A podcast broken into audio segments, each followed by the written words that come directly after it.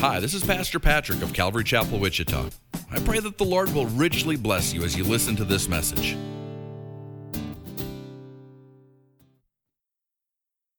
Turn with me to Ezekiel 34. If you already had turned to John 9, you didn't waste time. We're headed there. We're just going to get some context in Ezekiel 34. Ezekiel 34, 600 years before Jesus walked the shores of the Sea of Galilee, the word of the Lord came to the prophet, saying, Son of man, prophesy against the shepherds of Israel. Prophesy and say to them, Thus says the Lord God to the shepherds, Woe to the shepherds of Israel who feed themselves. Should not the shepherds feed the flocks? And obviously, that isn't what was happening, or God wouldn't be speaking these words. He goes on to say, You eat the fat and clothe yourselves with the wool. You slaughter the fatlings, but you do not feed the flock. The weak you have not strengthened, nor have you healed those who were sick, nor bound up the broken, nor brought back what was driven away, nor sought what was lost. But with force and cruelty you have ruled them. So they were scattered because there was no shepherd, and they became food for all of the beasts of the field when they were scattered. But God intends to remedy this condition, and he says so later in this chapter. Verse 10 Thus says the Lord God, Behold, I am against the shepherds, and I will require my flock at their hand. I will cause them to cease feeding the sheep, and the shepherds shall feed themselves no more, for I will deliver my flock from their mouths.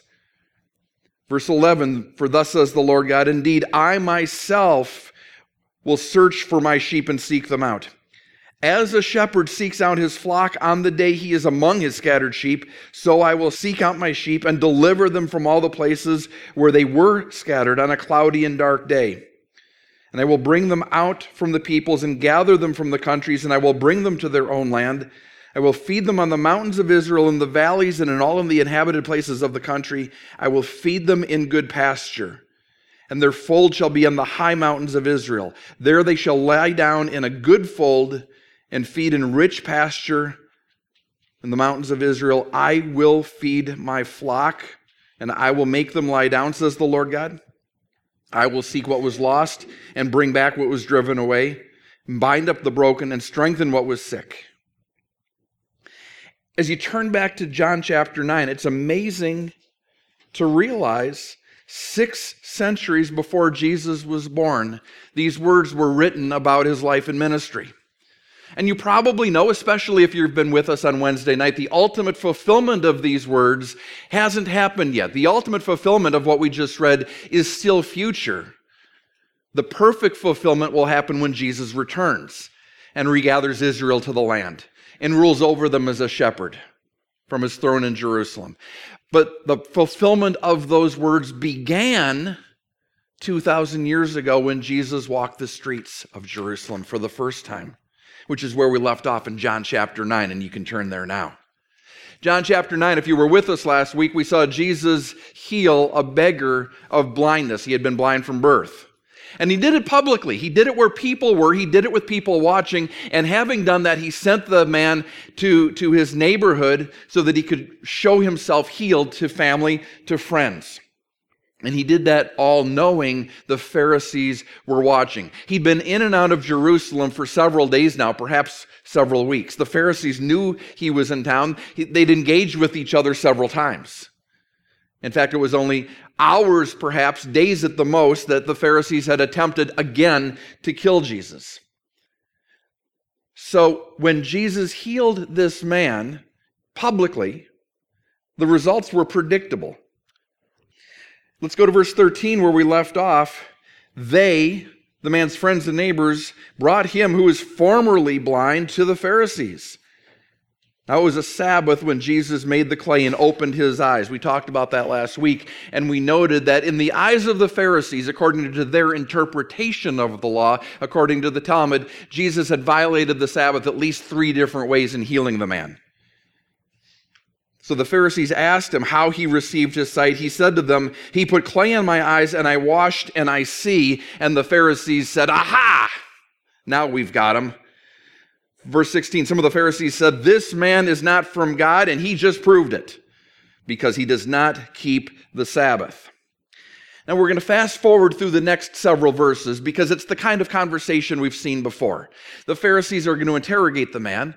They're not satisfied, so they go and interrogate his parents. They're still not satisfied, so they interrogate the man a second time. And to everyone's surprise, they end up right back where they started, utterly convinced that Jesus is a sinner, a heretic, an infidel. Verse 30, they're, they're saying to this man, How do you not acknowledge that this man is a sinner? Clearly he is. The man answered, verse 30, and said to them, Well, well this is a marvelous thing. I don't understand. How do you not know where he's from? Clearly he's from heaven. He's opened my eyes. He's done a miracle. And we know that God doesn't hear sinners. But if anyone is a worshiper of God and does his will, he hears him. And clearly, God heard Jesus because God healed me. Since the world began, it's been unheard of that anyone opened the eyes of one who was born blind. This was an unprecedented miracle. And it was a miracle that the prophet Isaiah said in two different places would be the signature of Messiah. When Messiah comes, Isaiah said, you'll recognize him in part because he will do a miracle that's never been done before. He'll heal someone who has been blind from birth. And this man says he, he, he did that. And, he, and, and, and people watched him do that. If this man were not from God, verse 33, he could do nothing. And the Pharisee said, Oh, you know what? We hadn't looked at it that way. You're, you're right. Our, our bad. Let's, can, can we buy you lunch? no, that's not what happened. Verse 34 They answered and said to him, You were completely born in sins and are teaching us. Who are you to correct the Pharisees? And they cast him out. They excommunicated him, is how we would express it. But of course, that's not the end of the story because with Jesus it never is. Verse 35 Jesus heard that they'd cast him out, and when he had found him, he said to him, Do you believe in the Son of God? He answered and said, Who is he, Lord, that I might believe in him? Because I want to believe in him. And Jesus said to him, You have both seen him, and it is he who is talking with you. And he said, Lord, I believe. And he worshiped him. And Jesus said, For judgment I have come into this world. He didn't come to judge the world, but he came to give the world an opportunity to escape judgment, which means that some won't. For judgment I've come into this world that those who do not see may see. Those who are willing to admit that they're in blind and in darkness. Those who are willing to admit their blindness. In humility, they can come to me, Jesus is saying, and be forgiven. But those who think that they see, they're going to be made blind. They'll stay in darkness forever. And having said all of that, and we went through it quickly, but again, it's the kind of conversation we've read before. Now Jesus is going to do something that we haven't seen as often. He's going to go on the offensive. Jesus has been preaching truth to the crowd for weeks and months now, in, in his time and, and in our time together. But when he engages with the Pharisees, he's mostly a counterpuncher. The Pharisees attack and Jesus responds, and they attack and he responds. If you go back, re- reread John chapter 8, it's Jesus said, they said, Jesus said, they said, back and forth like a, like a tennis match.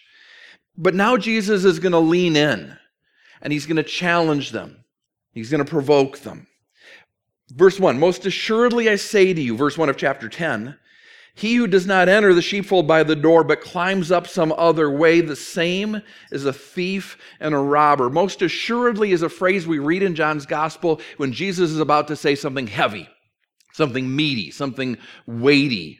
It's a signal, okay, pay attention because because this is gonna be this is gonna be big.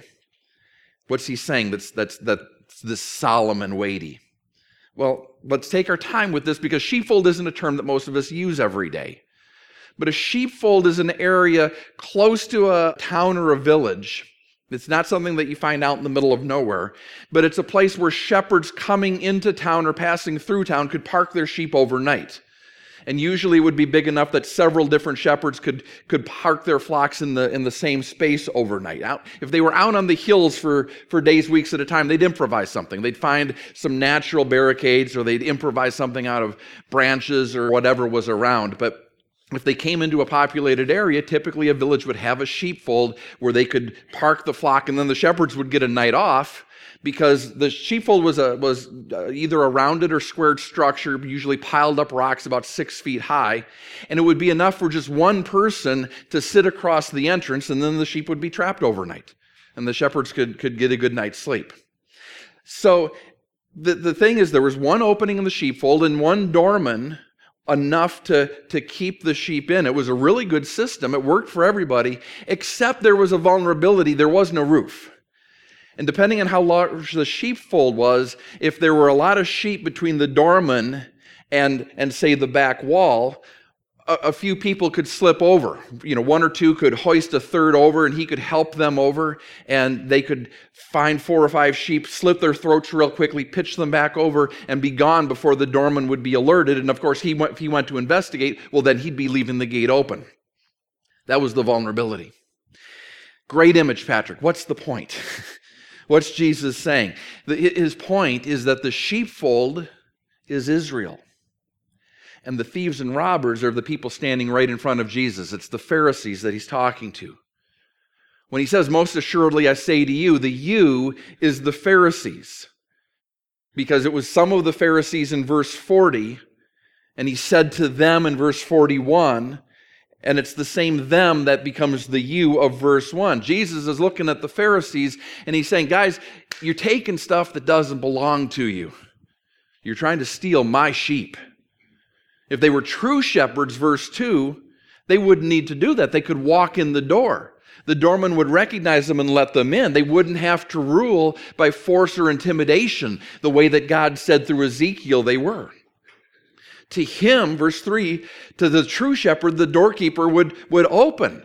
And the sheep would, would hear his voice. He'd say, Hey, sheep, let's go for a walk. And they'd say, Great the sheep would hear his voice and he calls his own sheep by name and leads them out. Because a shepherd doesn't bully, doesn't steal, doesn't need to, just shows up and says, Let's go, and sheep follow. Because the image of sheep and shepherd is so prevalent in Scripture, it shows up again and again, right? There's a lot written about sheep. I think if sheep weren't an illustration in the Bible, we wouldn't have as much written about them because sheep aren't particularly interesting. They're slow, they're stubborn, they're unattractive, and they don't know enough to come in out of the rain, which is why Jesus uses sheep to describe us. But seriously, other than that, there's not a lot to say about sheep. But, but the one thing that people do observe again and again and again, if you start looking into this, sheep do learn voices. That's not just a fanciful illustration, it's a true fact. In, in places like Scotland, where there are shepherd and herdsmen today uh, roaming the hills with, with flocks of sheep, they name the sheep like we name dogs and cats. And sheep will come to the sound of their name and they'll come to the sound of the shepherd's voice. And, and there's all kinds of, of stories that come out of this. During World War I, and I haven't tracked down the, the reason, but there was a, a concerted attempt to steal the sheep flocks from Israel. And it didn't work because when the shepherds discovered that this was happening, they just stood on hills and called out, and the sheep left the robbers and they went to their shepherds. There are other examples of, of times that people have tried to disguise themselves as shepherds or even steal a shepherd's clothes and, and dress up so that, you know, I've, I've got the shepherd's smell on me.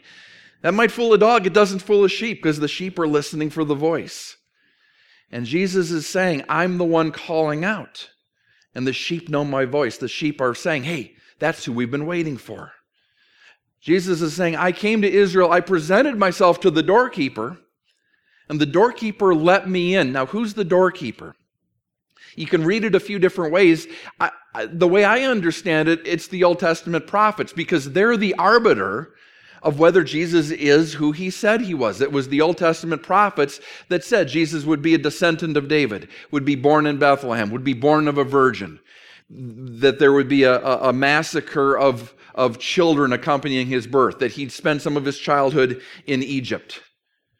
And it was the Old Testament prophets that anticipated the miracle that Jesus had just done, healing somebody who had been blind from birth. Those were his credentials.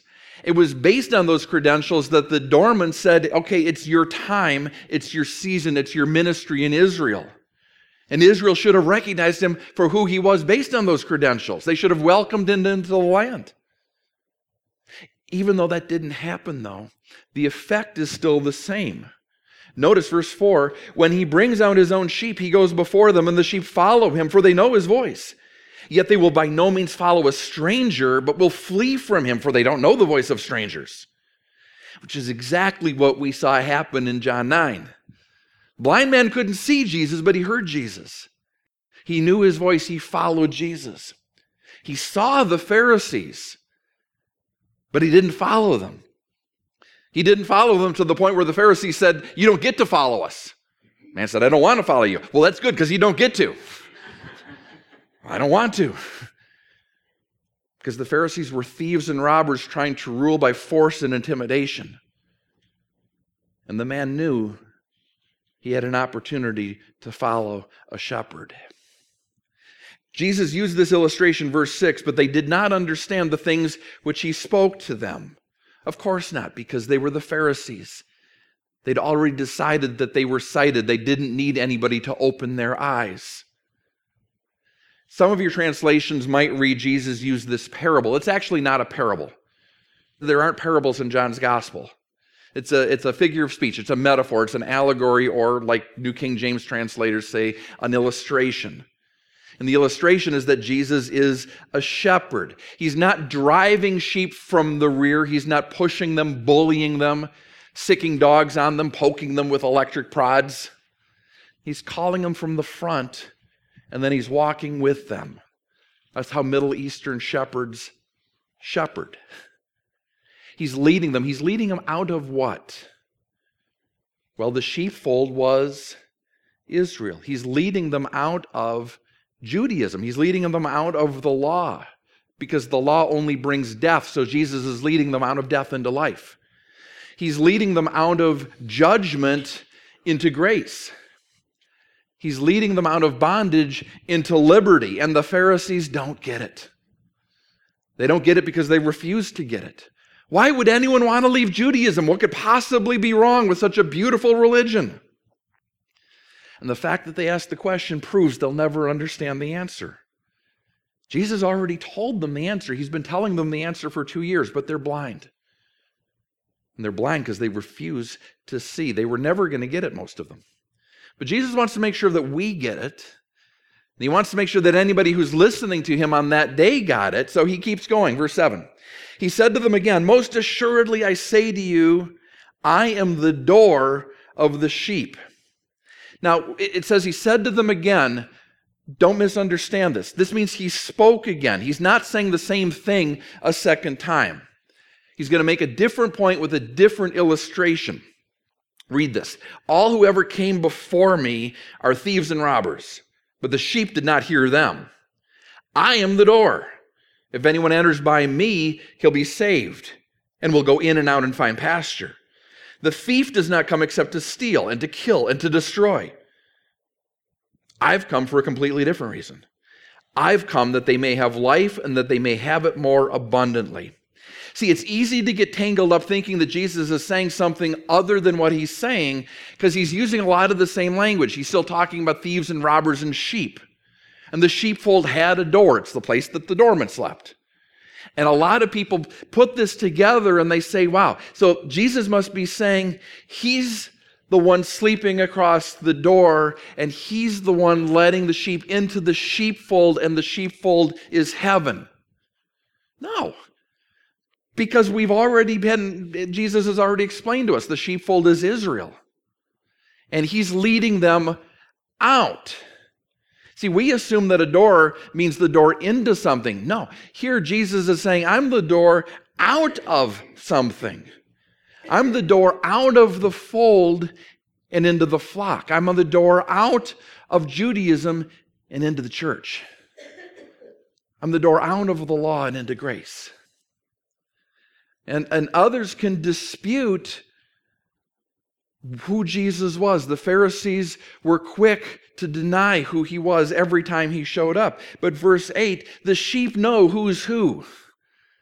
The beggar knew what's what. The sheep know Jesus is the shepherd, the rest are thieves and robbers. And notice the present tense, by the way. He's not talking about false messiahs who popped up from time to time throughout Israel's history. There were a lot of them.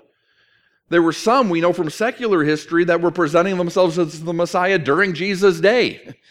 There were competitive messiahs in Israel at the time. That's not who he's talking about. He's talking to the guys right in front of him. He's talking to the Pharisees. All who ever came before me are thieves and robbers. And that shouldn't boggle our imagination that he would say that to the Pharisees. He's already called them sons of Satan. He's already talked about their father, the devil, who's a liar and a murderer from the beginning. It's not a stretch to call them thieves as well, because Satan is the biggest thief that ever was. He steals our hope, he steals our promise, he steals our eternity if we can. If we're in Christ, he still tries to steal our time and our ministry. He tries to steal any part of his life he can get his hands around. He is a thief. And Jesus is the opposite of the thief. Jesus is a giver.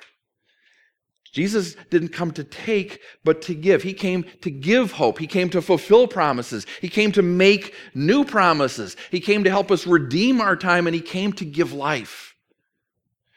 Verse 9, He came to save. I read an article earlier this year that said we should stop talking like that. And when, we, when somebody comes to Christ, when somebody trusts Jesus' death on the cross for their eternity, we shouldn't say that they're saved.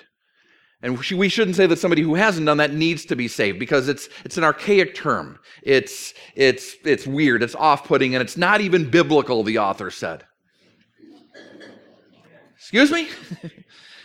Jesus just said it.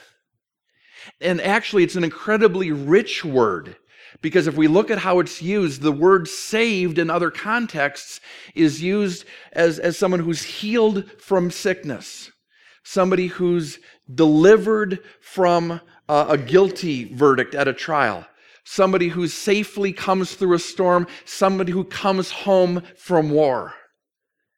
And, and don't all of those fit? We were saved from the sickness of sin. We were saved out of the storms of this life. We were rescued from the war that we declared on God when we rebelled.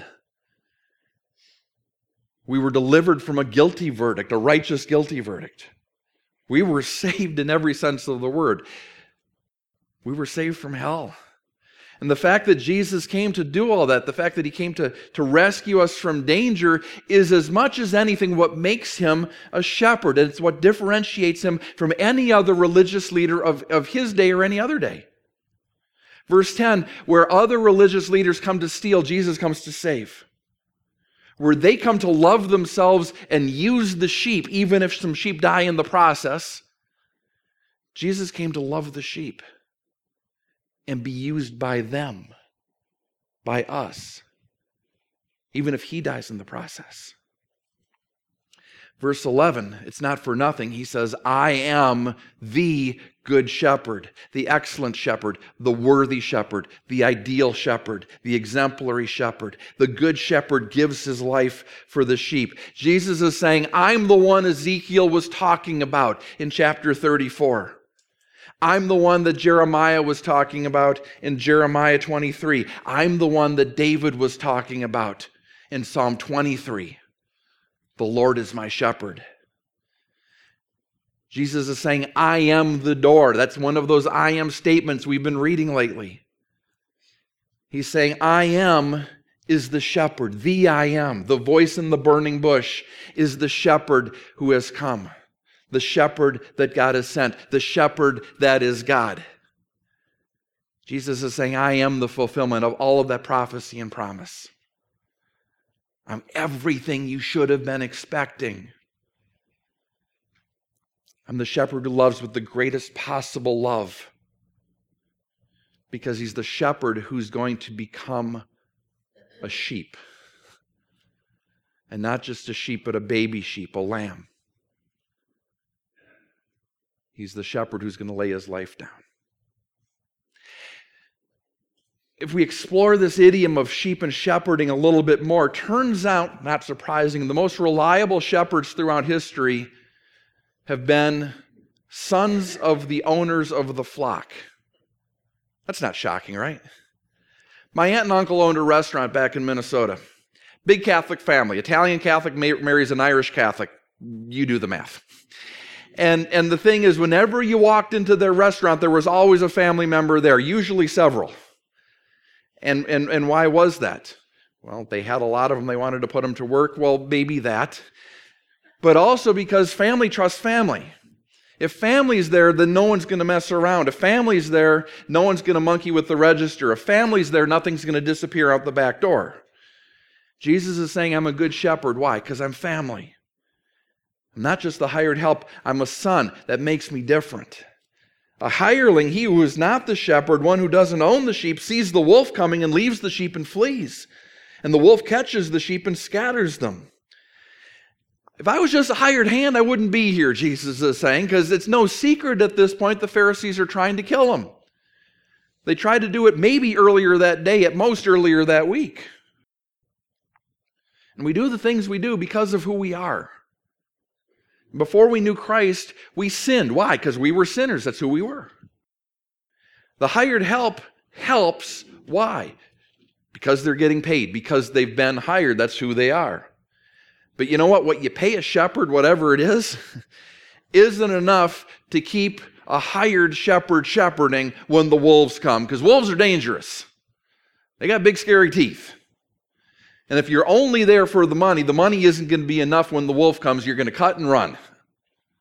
The hireling flees, verse 13, because he's a hireling and doesn't care about the sheep, at least not as much as he cares about his own skin. Late 80s, I was living in New Jersey. A friend of mine comes to me and he says, Hey, they're hiring ambulance crews in Trenton and they're paying big bucks. Let's go get jobs. And I said, We're not paramedics, we're EMTs. He said, They're hiring EMTs, they're hiring first responders, and they're paying them paramedic money plus combat pay on top of it. Let's go. And they were, is the thing. And it really was combat pay. The reason that there were jobs is that this was a really hot, bad, violent summer, and people were shooting at ambulances. and with all that they were paying for people who weren't really qualified to do the job, it didn't work. The money wasn't enough to keep them. In fact, it made it worse because what happened when the out of towners drove into neighborhoods and got shot at, they bailed out and left the ambulances, and the ambulances got looted and burned. the people who hung in were the people who were native to the neighborhoods, the people who grew up there, who had family there, who cared about trying to take their neighborhood back from the chaos. Jesus is saying the fact that I'm standing here putting myself in harm's way should prove I'm not in it for money or fame or glory. Verse 14, I'm the good shepherd, and I know my sheep, and I'm known by my own. I'm not here for any reason but for them. I'm not here for any reason but love. And those who weren't convinced then would have another opportunity to be convinced of his love because verse 15, Jesus says, Here's how the story ends as the Father knows me, so I even know the Father, and I lay my life down for the sheep. As he continues his journey to the cross, he's going to speak more and more often, more and more openly about the substitutionary death that God has called him to die. The judgment that would have consumed us for all eternity that Jesus will willingly welcome upon himself and the righteousness that he'd enjoyed for all of eternity that he'll be able to give us as part of that exchange. Jesus is saying, I came to make the relationship that I've had with God for forever possible for you and me. Who's you and me? When we started off the chapter, you and me was, well, Israel. It wasn't you and me, most of us. Who are the sheep? When we started off, the sheep in the sheepfold were the Jews coming out of Israel. They were living in the sheepfold of Jerusalem. Verse 16, the flock gets bigger. Other sheep I have which are not of this fold, Jesus says, and them also I must bring, and they will hear my voice, and there will be one flock and one shepherd. Who are the sheep not of the fold? That's us, most of us, Gentiles, which isn't new information. That's part of a plan that God had also revealed through the prophets for many, many centuries. Something that God had promised again and again that the Pharisees conveniently ignored or overlooked. But with the benefit of hindsight, we see it so clearly that God's plan was always that we would be one body, neither Jew nor Greek, male nor female, slave nor free, and that we'd all be brought into the flock the same way. Verse 17, through Christ's sacrifice. Therefore, my Father loves me because I lay down my life that I might take it again. No one takes it from me, but I lay it down of myself. I have the power to lay it down, and I have the power to take it again. I'm going to choose to hand my life over. But I'm not going to stay in the grave, Jesus is saying. Again, one quality of first century shepherds and, and, and shepherds in the, in the eastern part of the world today they don't drive the sheep with whips and prods and dogs, they lead the sheep from the front. But get that visual in your mind and, and consider the implication. If you're leading a flock from the front, that means the flock doesn't go anywhere that you don't go first. We remind ourselves so often that we don't experience any temptation that Jesus didn't suffer first and he entered into death first. And he rose again in newness of life first, that symbol represented by the baptism. We chose Jesus, but he chose us first. He laid down his life first so we could find life in him. Why did he do that? Because God the Father asked him to. This command, Jesus says in verse 18, this command I've received from my Father. Because God so loved the world, he sent his only begotten Son. Why? Because sons make the best shepherds. God sent the Son because he knew the Son would get the job done. God sent the Son, and the Son obeyed. The shepherd came and became a sheep so that we could come to know the shepherd. Do you know the shepherd? Have you heard his voice? If you're honest with yourself, you've heard his voice. Whether you responded to it or not might be a different question. But if, if you ignore the thieves and robbers of the world, trying to deny what's true, trying to ignore what's real, you know you've heard the shepherd's voice. If you've never heard it before, you've heard it this morning. You heard it in the music, you've heard it in this message. I'm not talking about my voice talking about the voice of the shepherd who led you here. Because the shepherd who brought you here today didn't bring you here for nothing. He brought you here because he wants to free you. He wants to lead you out of prison. He wants to meet you with forgiveness and mercy and bless you with eternal life. How do you get that? By choosing him. By going through the door, by letting him take care of your sin, by letting him take care of you. If you don't know Jesus, if you've never said yes to his offer of eternal life, I, am going to keep talking, but I'm going to give you permission. Listen for his voice. And understand the path to blessing isn't coming into this building or singing some songs or opening a Bible.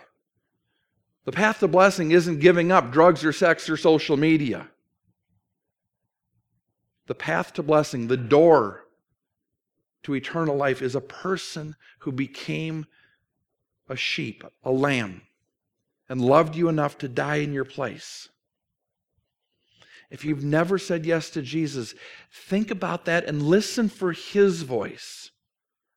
While I talk to those of us who have said yes to Jesus, if, if you're here and you say, I, I know the shepherd, the question I've got to ask is the question that God has been putting before us for the last several weeks.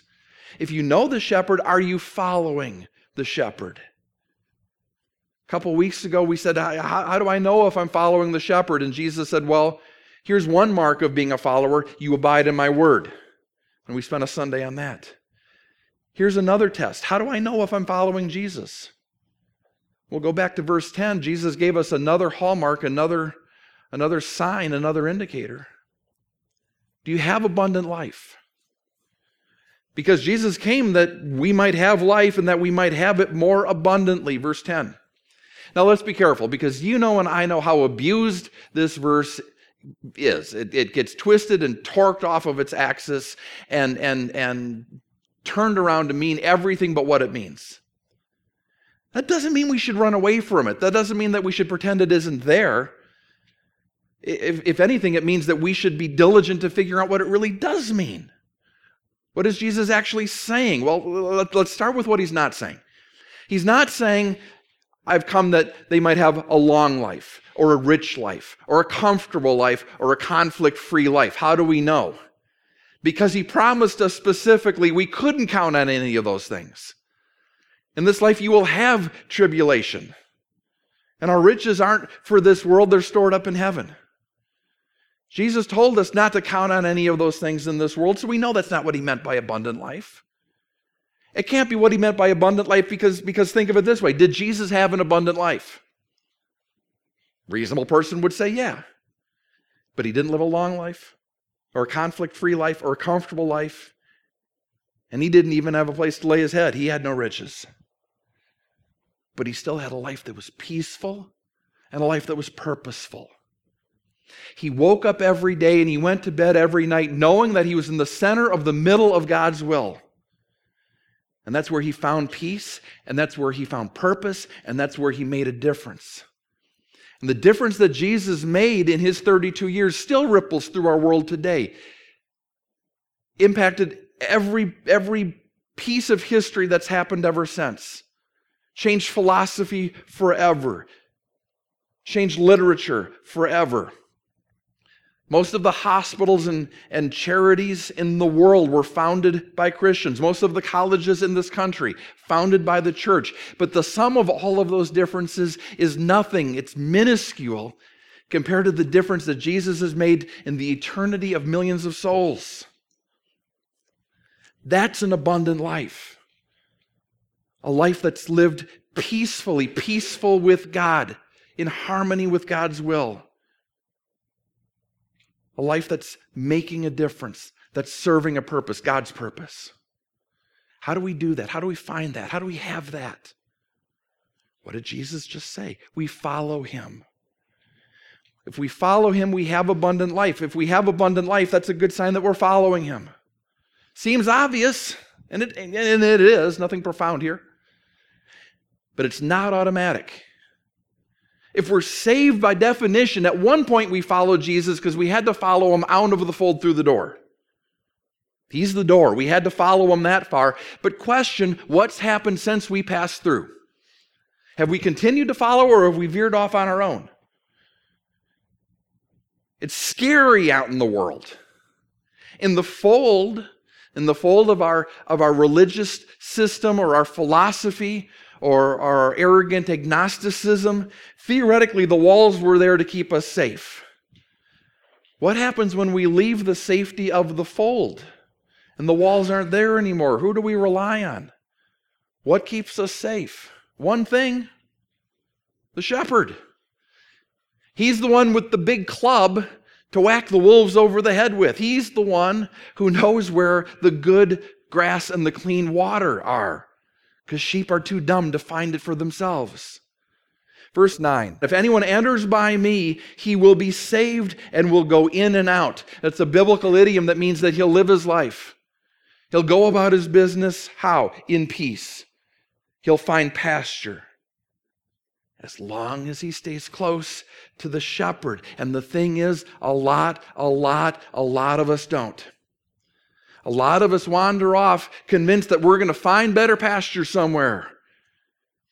Certain that there's got to be cooler water somewhere. Cooler water than the shepherd knows about, maybe cooler water than the shepherd's willing to tell us about. It's holding out on us, not sharing the good stuff.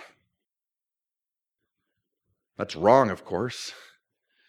And if, and if we realize that it's wrong, if we realize, wow, we, we've, we've strayed way far out in the world, we can't see the shepherd anymore, and we realize the danger that we're in before we get chewed up, here's what we might do in our pride.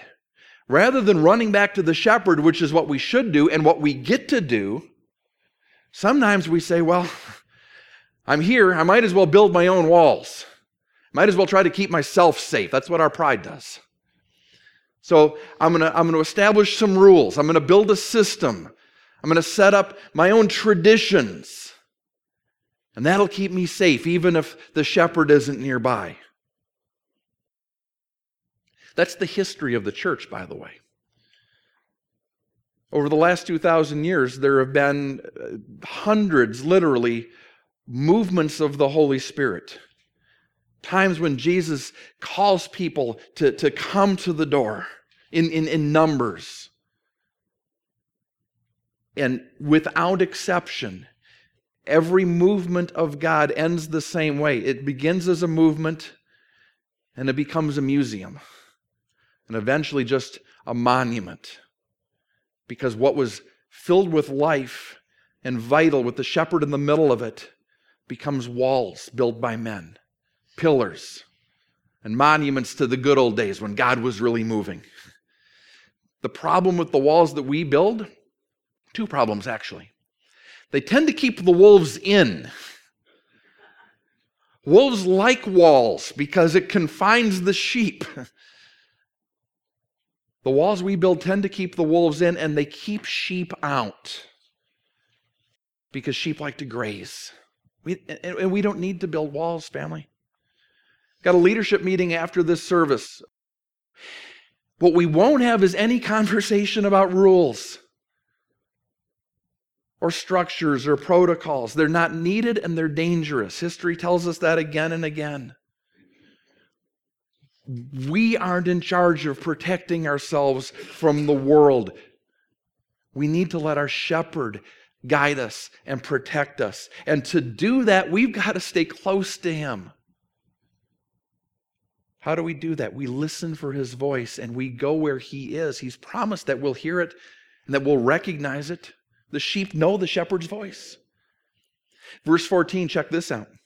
I know my sheep and am known by my own. Here's a better translation. Better translation, verse 14, flows right into verse 15. I know my sheep and am known by my own, just as the Father knows me, and I know the Father. How amazing is that? Let that, let that wash over you. It should take your breath away. Ann and I are old enough, we've been together long enough, we, we do the old married couples thing. We can finish each other's sentences. I usually know she's hungry before she does, and I know what she's in the mood for when she doesn't. And I know when she's sick before she does, and she knows when I'm fleshing out and need to pray before I do.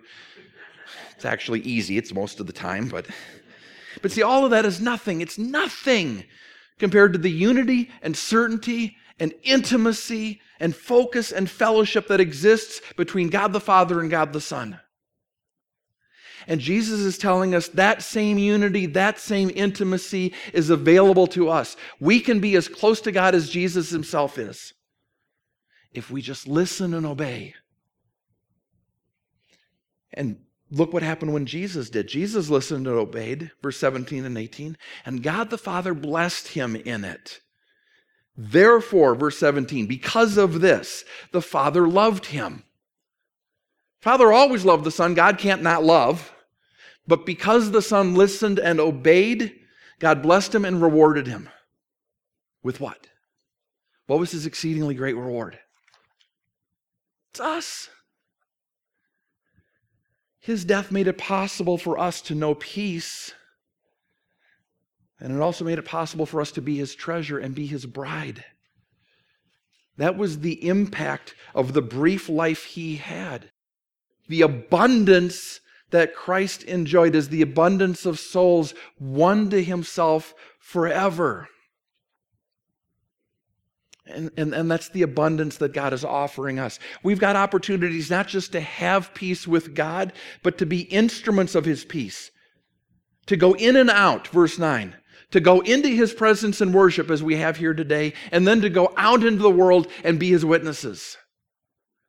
We get to not only be his abundance, we get to enjoy the abundance that comes from knowing that we're knowing and doing his will. That's peace that surpasses understanding. That's joy indescribable. Is that us? Are we seeking to know and do His will? Are we desiring to stay close to Him? And yeah, one way to do that, like we talked about a couple weeks ago, is being in His Word.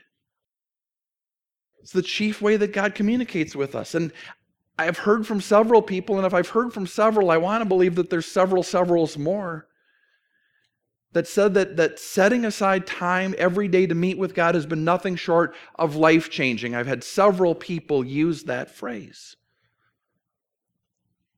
What's the most important part of that time, though? Isn't it the listening? It's one thing to read the words. The Pharisees read the words, the Pharisees could recite the words.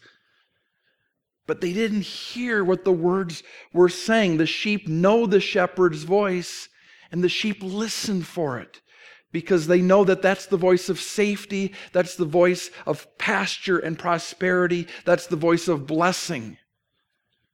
Sheep are, are scared to be away from the shepherd's voice. Do we have that same fear? Do we have a healthy fear of not hearing God's voice? And do we have an even greater fear of not obeying it when we hear it? Because the shepherd knows where the wolves are. And the shepherd knows where the water is. Are we taking time to listen? And are we taking time to ask, God, is there, is there anything I haven't done? Is there any way in which I haven't obeyed you? And are we stopping everything, everything, until we correct that situation? Because that's how we find abundant life. That's how we fulfill our purpose. That's where we discover peace. That's where the abundant life is waiting for us. the words of our shepherd Lord,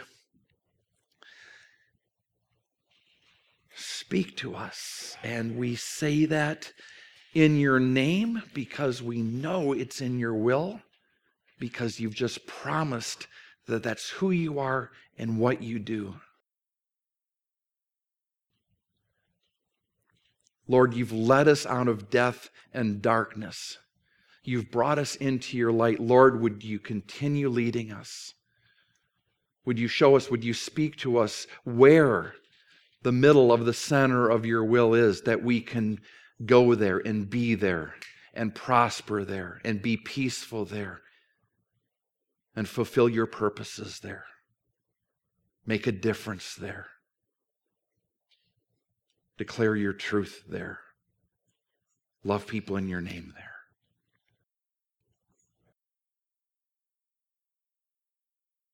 Big chunk of time passes after verse 21, so we're going to go away from John 10 next week, but we'll come back.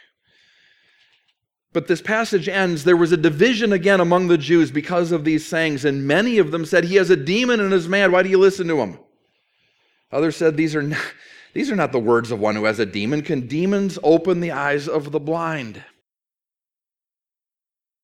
The Puritans were right. Holiness doesn't always unite.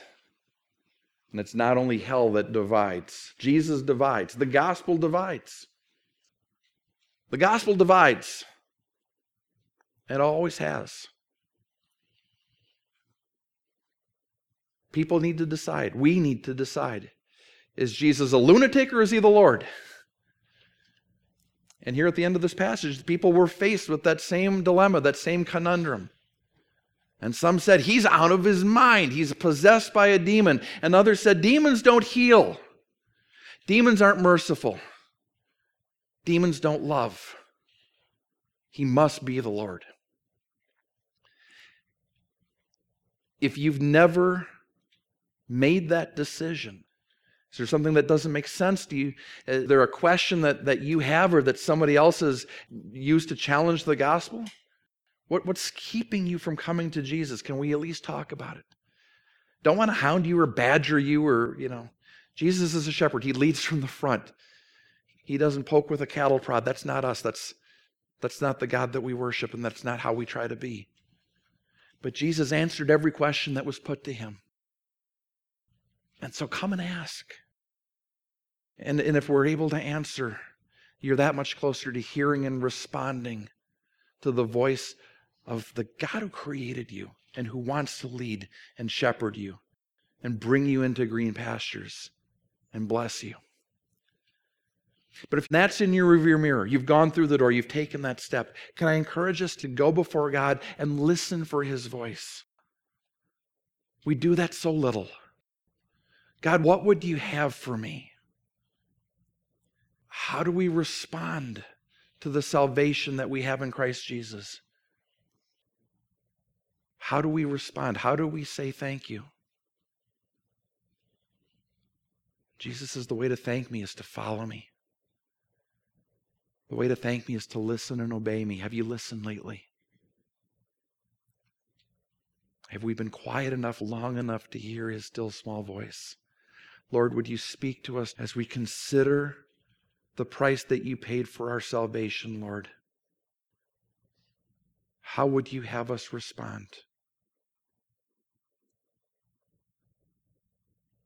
What is it to follow you? How can we lay down our lives to worship you? Lord, use this time by your grace to lead us.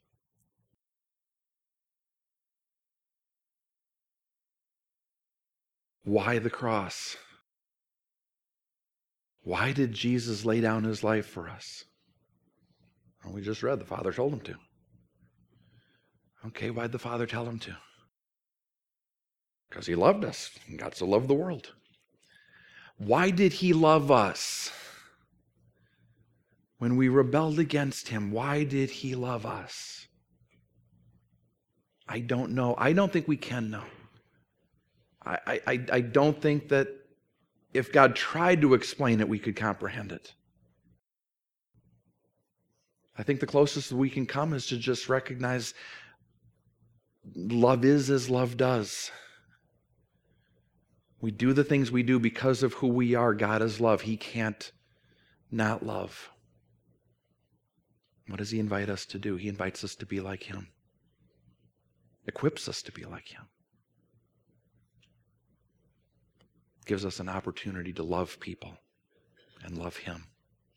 Lord, show us by your name what, what that means to each of us. Speak to us, Lord. Shepherd us. Lead us. Feed us. Strengthen us. And use us in places and times of your choosing for your glory.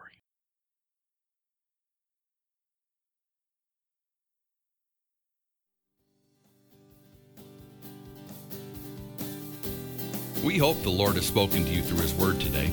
If you've got questions or comments about this message, we'd love to hear from you. And if you're in the Wichita area and don't have a church that you call home, I hope you'll drop by and check us out. You can always get current service times and directions at area code 316 263 3804 or online at www.ccwichita.org.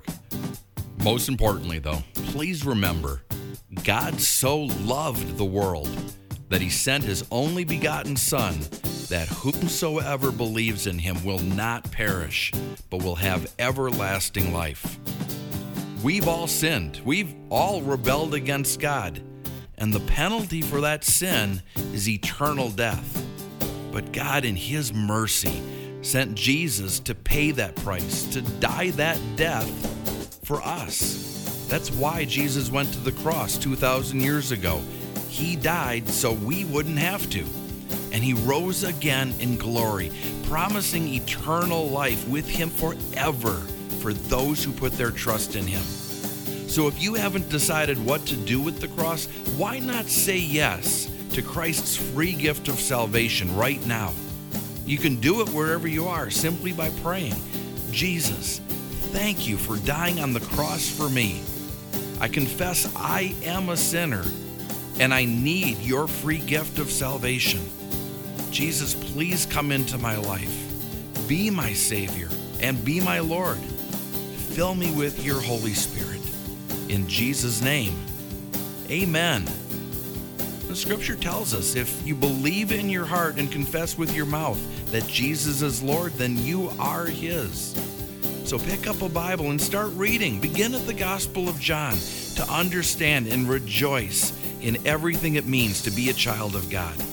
If you're in the Wichita area, I hope that you'll stop by. We'll make sure you have a Bible along with some materials to help you begin your walk with the Lord. If you're not close by, feel free to give us a call. We'll be glad to help you find a solid Bible teaching church in your area.